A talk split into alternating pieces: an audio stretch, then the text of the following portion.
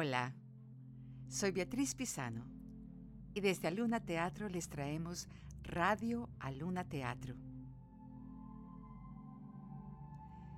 Historias escritas por dramaturgos y pioneros del teatro latino canadiense. Este podcast se encuentra disponible también en inglés. Este es el tercer capítulo de Madre, escrita por mí, Beatriz Pisano. La historia hasta ahora. Julia vive en Medellín, Colombia, tiene Alzheimer's. Ángela, su hija, vive en Toronto y ha regresado de Canadá para ver cómo cuidar de su madre. Julia ha estado reviviendo recuerdos intensos de su marido que murió hace 15 años, de su madre, que sufrió de una aterradora demencia al final de su vida, y de su bebé, que perdió durante el parto. Julia aún posee una inteligencia astuta. Tiene una respuesta retórica o filosófica para cada pregunta que la cuestiona. Sin embargo, no sabe qué año es. O como dice ella, es el año de los desastres. No sabe qué hizo el día anterior y también olvida que su hija Ángela fue adoptada. Ángela lleva a Julia a ver varios doctores para saber qué opciones tienen. Julia tiene un momento en que se da cuenta que las cosas están cambiando. Y Ángela comienza a darse cuenta de que no existen soluciones ni asistencias eficaces para la situación de Julia. Ángela está sentada frente al escritorio de su padre, haciendo cálculos y escuchando música. Está muy estresada. Se sirve un vaso de vino. Hogar de ancianos, un millón, medicamentos, puta. No tengo suficiente dinero. Pero si se queda aquí y contrata a una criada, ¿cómo puedo dejar a mi mamá sola con una mujer desconocida? ¿Y si vendo el apartamento? No, no, el apartamento no. ¿Qué derecho tengo yo de privar a mi mamá de su libertad? Yo ni siquiera salí de su vientre.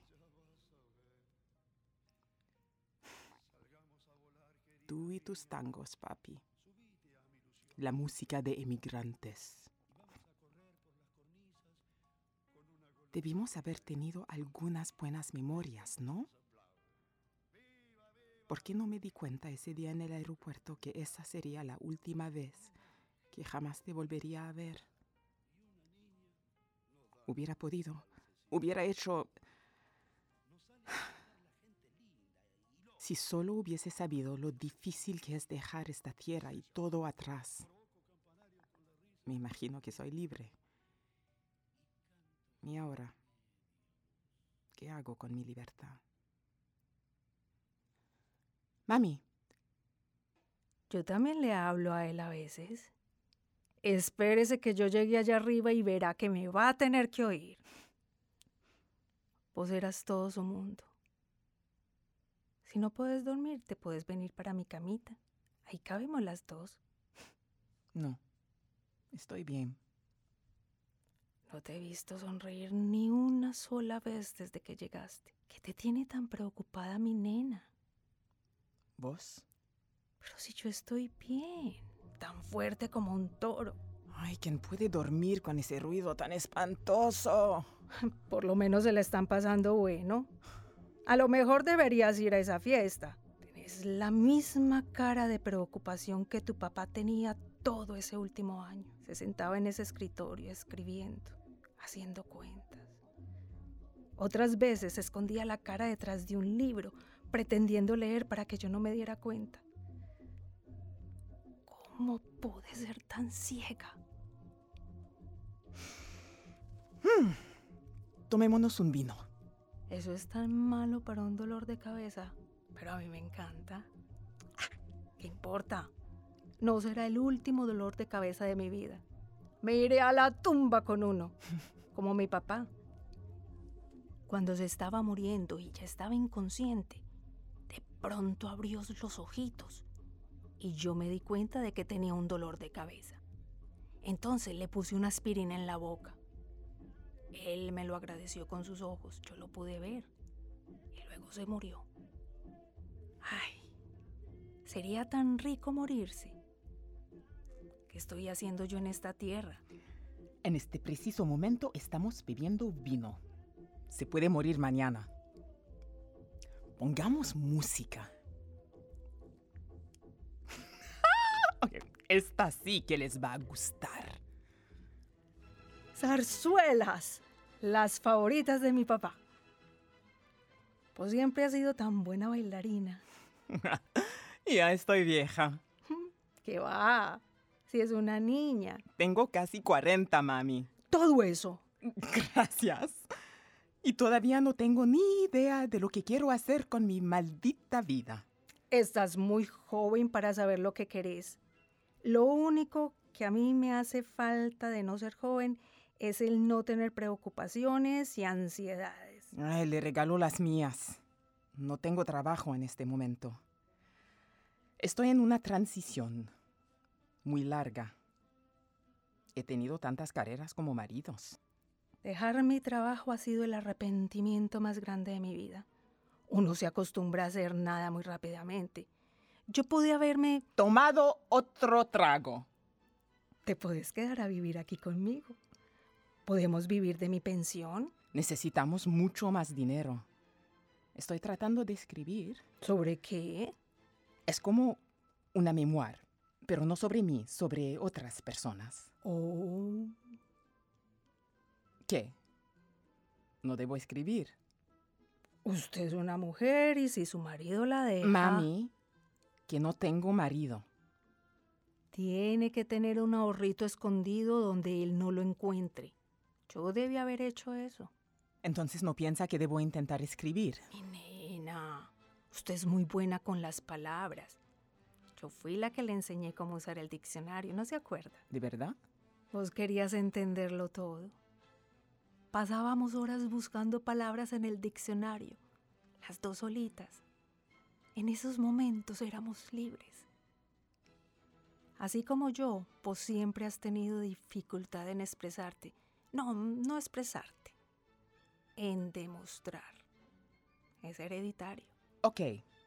Díganos su nombre para la cámara. Le voy a robar sus memorias. Nombre. Dios mío. Julia, Julia de María Auxiliadora. me estoy poniendo como mi mamá. Su memoria no era muy buena, que digamos. Mi hija, no se burle. Yo pensé que a mí nunca me iba a pasar. Y mire, ya me empezó. Cuando uno está chiquita, está todo el tiempo aprendiendo. Y ahora vieja se la pasa uno desaprendiendo. Pues la estoy grabando para la eternidad. Entonces se puede olvidar de todo. Pregunta. Esto parece como la pasada por inmigración en el aeropuerto de Miami. ¿Usted quiso a Jorge? Sí, Ave María, muchísimo. ¿Cómo se conocieron? Ay, yo no me acuerdo, querida.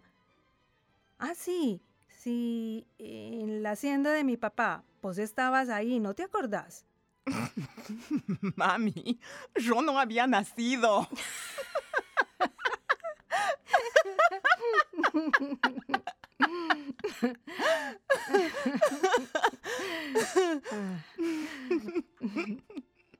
¿Y por qué se casaría conmigo? Debió pensar que iba a heredar una fortuna. Mami, no quedaba nada que heredar. ¿De verdad? De verdad. ¡Ay! Es solo una cucaracha voladora. Yo odio las cucarachas. Es un monstruo. Ay, pobrecita, entra en el jardín. Ay, mátala, mami. Ay, qué gordota. Ay, pobrecita. No, no, no, no la toques. No la toques. Ángela corre hacia el escritorio y coge una hoja de papel para recoger la cucaracha del suelo. En la hoja hay un testimonio escrito. Lo lee, descubriendo algo que jamás había visto. Mi amor, siento que me estoy desmoronando física y mentalmente y no tengo el valor para enfrentar una muerte lenta que te dejaría a ti todavía más arruinada en todo sentido. Espero que algún día me puedas perdonar y pídele a nuestra nena que me perdone también. ¿Por qué me estás haciendo esto? Así. Yo sé por qué. No empiece con eso. ¿Dónde encontró esto? ¿Dónde? Ángela se enfurece e intenta que Julia le cuente acerca de la nota. Julia se comienza a confundir y a revivir el momento en que Jorge sale al banco para quitarse la vida. Recorre el salón muy agitada. Jorge tiene puesto un traje de negocios. Debí haberlo sabido. Él nunca vestía así. Solo para funerales. ¿A dónde va vestido así? Al banco. Usted nunca me quiso. Debí haberle contestado. Sale para el banco y... Yo me siento aquí.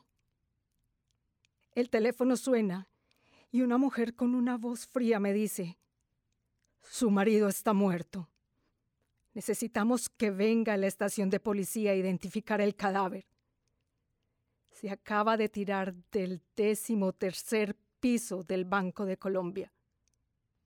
y esta nota. Esa cosa debía estar ahí junto a todos los otros documentos que necesitaría para... ¿Por qué la escondió? A lo mejor yo no quería que vos te entendieras ¿Me enterara de qué? de que él lo llevaba planeando por más de un año desde que regresamos de ese viaje. Mentira. El día en que él murió se cumplía exactamente el tiempo requerido para que yo pudiera reclamar su seguro de vida.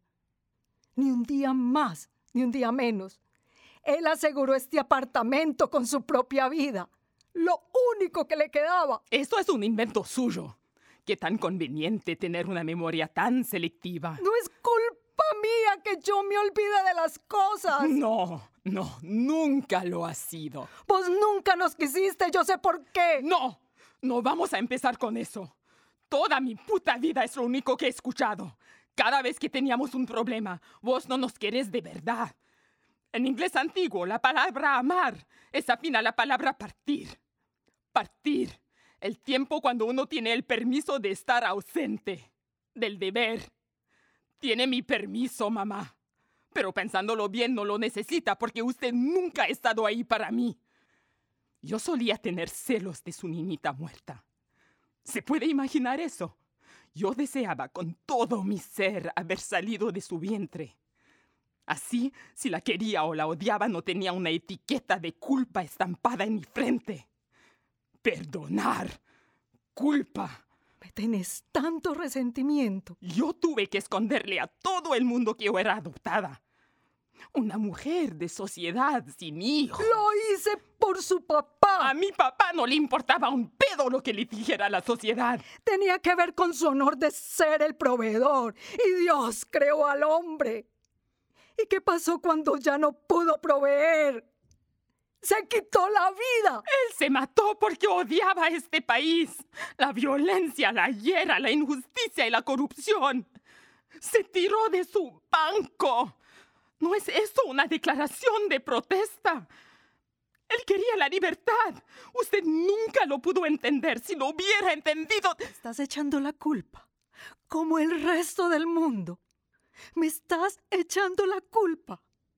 Porque vos fuiste la que lo animó a que vendiera todo y nos fuéramos a ese viaje. Todos los días de mi vida lo veo salir por esa puerta. No lo pude detener. ¡Libre! Hay testigos que lo vieron correr hacia la ventana. ¿Y saben lo que me dijeron? Que tenía terror en los ojos. ¡Terror! No libertad. Él me abandonó sin importarle nada. También me abandonó a mi madre. Esto me pasó a mí también. Cuando él se murió, todo el mundo me decía, ay, es tu mamá, su pobre mamá. Esto la va a matar. Yo quería gritar a los cuatro vientos y yo, ¿qué? ¿Alguna vez ha pensado en mí? Él era mi héroe. Y cuando hizo eso tan horrible, ustedes dos me excluyeron. A ver, ¿soy su hija o no lo soy? Tengo dolor de cabeza. No, se me vaya. ¿Dónde están mis pastillas? Aquí, tenga. Él se la escribió a usted. Lo único que me dejó a mí fue la tarea de perdonarlo. ¿Qué es lo que quiere? Mi apartamento, se lo regalo. Haga con él lo que quiera, pero alquíleme una piecita donde yo pueda vivir sola, en paz. Algo que sea mío. Usted no vino aquí a visitarme. Vino preparada a encerrarme. Yo la he querido con todo en mi vida y quizás la siga queriendo, pero no le voy a permitir que me haga esto. Usted puede que no me quiera. Usted nunca me quiso porque yo no era su verdadera madre. Es por eso que me está haciendo eso, esta crueldad, quitándome mi casa. Esta casa es mía. Julia comienza a zamarrear a Ángela quien se asusta al ver a su madre convertirse en una persona que jamás ha visto. Mamita, por favor, tranquilícese. Yo soy la protagonista de esta historia. Es mi historia. Soy la protagonista. ¿Por qué tengo que dejar mi casa? ¿Por qué? Mami. Estoy defendiendo el poco tiempo que me queda en esta vida. Estoy sola. Sola en esta batalla. Usted me ha traicionado. ¡No más! Soy la protagonista, la protagonista. ¡No más!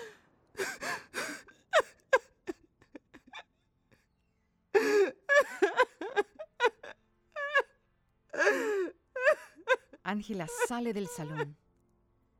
Julia se queda en estado de shock. Aparece la memoria de Julia joven. ¿Qué ha pasado? ¿Qué he hecho? Se ha ido para siempre. ¿Ángela? Nuestra niñita, la sin nombre. Ayúdanos. Ayúdale. Yo no puedo. No tengo la fuerza. No puedo. La memoria de Julia joven se deja ir hacia ese mundo de dolor para recordar. Este es el día en que Ángela llegó a su vida. Ángela, una niña de cuatro años, se esconde bajo la mesa del comedor. Lunita. Lunita. ¿Lunita? No le puedes cambiar el nombre. La vas a confundir. La encontré. Julia aquí. Háblale. No puedo. Vamos, Julia, que sí puedes. Acuérdate de la que eras. No puedo. Ya no soy nada, nadie. La niña te necesita. Yo no sirvo para esto. Sos su mamá ahora. Un documento no me convierte en su mamá. Olvidará y pronto serás la única mamá que ella recordará. Nunca olvidará. Jorge, no se vaya, no puedo hacer esto sin usted. La memoria de Julia joven ve el orín saliendo por debajo de la mesa. Se orinó. Ay, pobrecita. La memoria de Julia joven se agacha para hablar con Ángela, que sigue bajo la mesa. ¿Quieres que te traiga una Coca-Cola? ¿No tienes sed? Ha sido un viaje muy largo. No es tu culpa. No has hecho nada malo. Ay, son tantas cosas nuevas. A mí tampoco me gustan los cambios. ¿Quieres ver tu nueva habitación? Jorge, tu nuevo papito, te compré una cama nueva y un espejo enorme. Lo mandó a hacer especialmente para ti. Ángela es un nombre muy hermoso. Viene del griego, Ángelus, el mensajero. Mi nombre es Julia de María Auxiliadora. Es largo y feo. Ana, mi mamá, tu nueva abuelita, me puso así. Ella no es de estas tierras, viene de muy, muy lejos, de un país en la forma de una botita. Habla muy raro. Cuando yo me pongo brava con ella, me hago la que no entiendo pero no ahora. Ahora ella... Ella ya no se acuerda de nada. Qué suerte tiene. ¿Me puedes llamar Julia? O si quieres... Si quieres, puedes quedarte debajo de la mesa por un ratico más. Pero a lo mejor quieres que te cambie los pantalones mojados. No vayas a coger frío.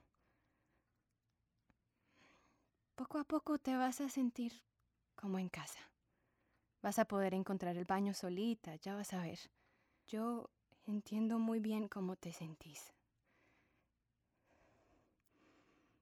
Yo tuve una niñita, pero ella partió. como tu mamita. Ellas no tienen la culpa de nada. Yo sentí un dolor muy grande y me quería esconder.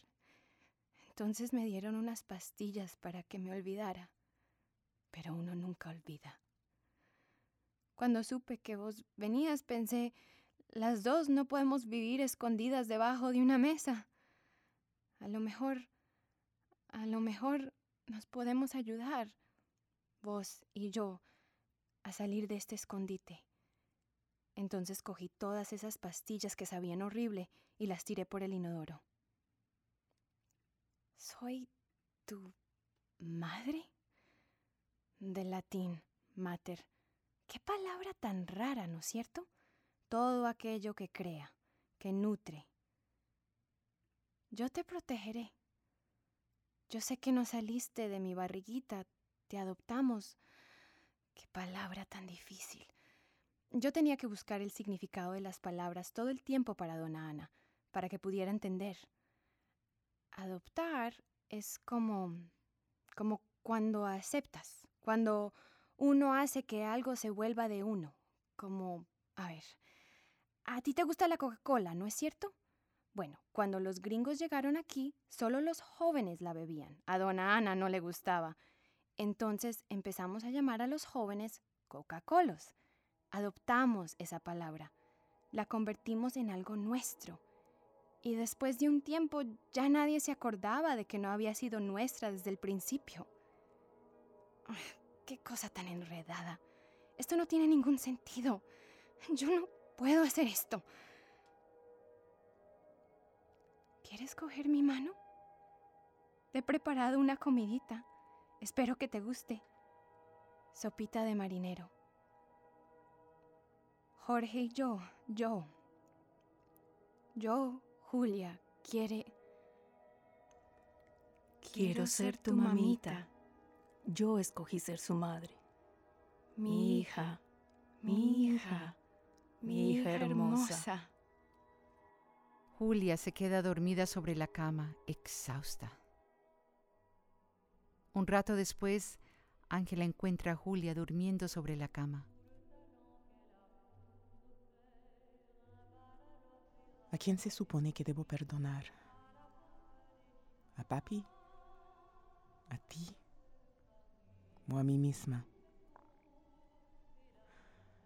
Tú eres mi mami, Julia, la única que recuerdo. Perdóname que nunca he llegado a conocerte realmente. ¿Regresaste? Sí, Creí que te habías vuelto para Canadá. no todavía. ¿Qué pasó? Sentí como si hubiera salido de esta tierra y regresado. Demasiado vino. Sí. Estoy perdiendo esta batalla, ¿verdad? Sí, Estoy nadando en memorias. Pero no puedo entender a qué tiempo pertenecen. Nunca imaginé que iba a llegar a vieja. Lo más difícil es el miedo que se siente cuando uno se da cuenta. Voy a acabar igual que mi mamá. vos no sos para nada como tu mamá. Pero si estás enferma, no es tu culpa, mamita. Pero tengo que tomar una decisión. ¿Me entiendes? Vos sos mi hija, Ángela. Confío en vos plenamente. Lo único que te puedo dar ahora es tu futuro. Este es tu tiempo para vivir, para amar. Eres la mejor hija que alguien pudo haber tenido. Gracias, mami. Todavía sé que eres mi hija, ¿verdad? Sí. Y a lo mejor nunca se te olvidará. Lo que me mantiene viva es saber que estás en este mundo. Cuando me siento triste me digo, Julia, tu hija te necesita. Te necesito mucho, mami. ¿No sería un descanso cerrar las puertas de este apartamento? A papi y olvidar. Pero ojalá que nunca se me olvide que has estado aquí. ¿Vas a venir conmigo allá? Allá ese sitio donde me vas a llevar. Tenemos que hacerlo pronto antes de que empeores. Hay mucha gente vieja en ese lugar. La mayoría Pues claro. ¿Quién más va a vivir ahí sino los viejos?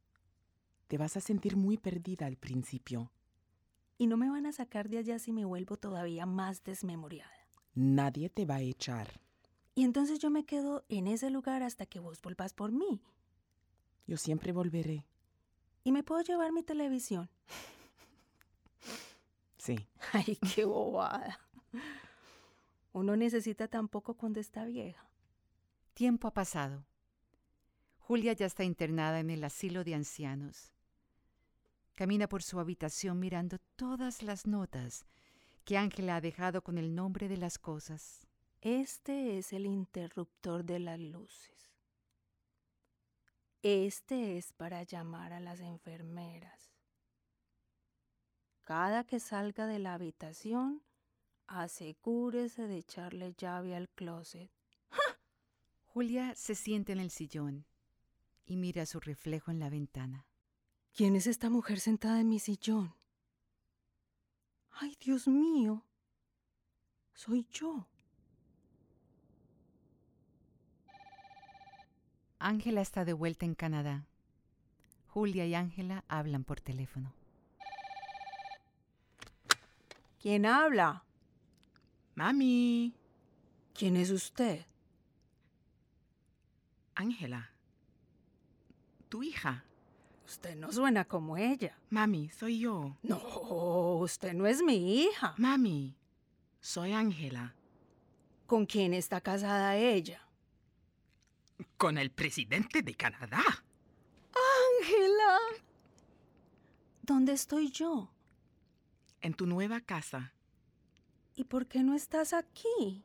Porque tenía que volver a cuidar al presidente. Ay, sí, mi hija. Ese trabajo es muy importante. Pero no entiendo dónde es que yo estoy. Dime lo que ves.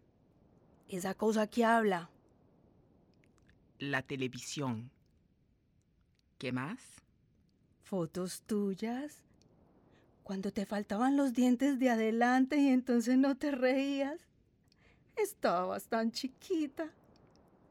Y veo todos estos papelitos amarillos pegados por todas partes. ¿Quién los puso allí? Yo lo hice. Oh, ah, bueno. Entonces me quedo en esta piecita hasta que vos volvas por mí. Sí, mamita. No se preocupe por mí. Yo nunca me aburro en ningún lado. Yo hablo con todo el mundo, así no me acuerde de cómo se llaman. Como ya llevo tantos años aquí, ya todos me conocen. Acabas de llegar ahí. De verdad. Bueno, como no me acuerdo de nada, entonces ¿qué importa? ¿Estás segura que sabes dónde encontrarme? Cuando llegué a tu vida, por primera vez, tenía tanto miedo que me orinaba en la cama todas las noches. Necesitaba a mi mamita. Cuidadosamente, tú te acostabas a mi lado y me cubrías en tus brazos. Y despertábamos por la mañana completamente mojadas. Te amo.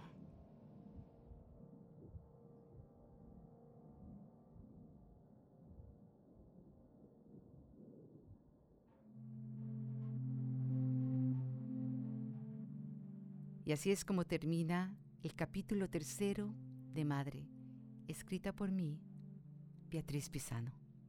En este capítulo escucharon a Liliana Suárez Henao como Julia, Kim Nelson como Ángela, Margarita Valderrama como Julia Joven, dirigido por Carlos Díaz, diseño sonoro por Thomas Ryder Payne, producción y edición por Charles Kachba y Aidan Mickman, dramaturgismo por Emma Tibaldo, asistencia de traducción y coordinación de texto Bruce Gibbons Bell, tema musical de la primera temporada por Brandon Valdivia.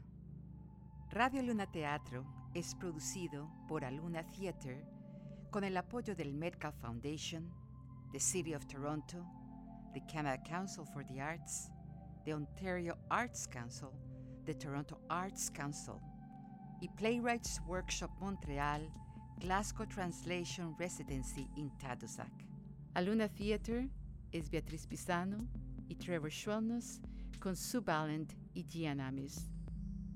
Para más información sobre Aluna, visita nuestra página alunatheater.ca, síguenos en Instagram, Twitter o Facebook. Hasta muy pronto.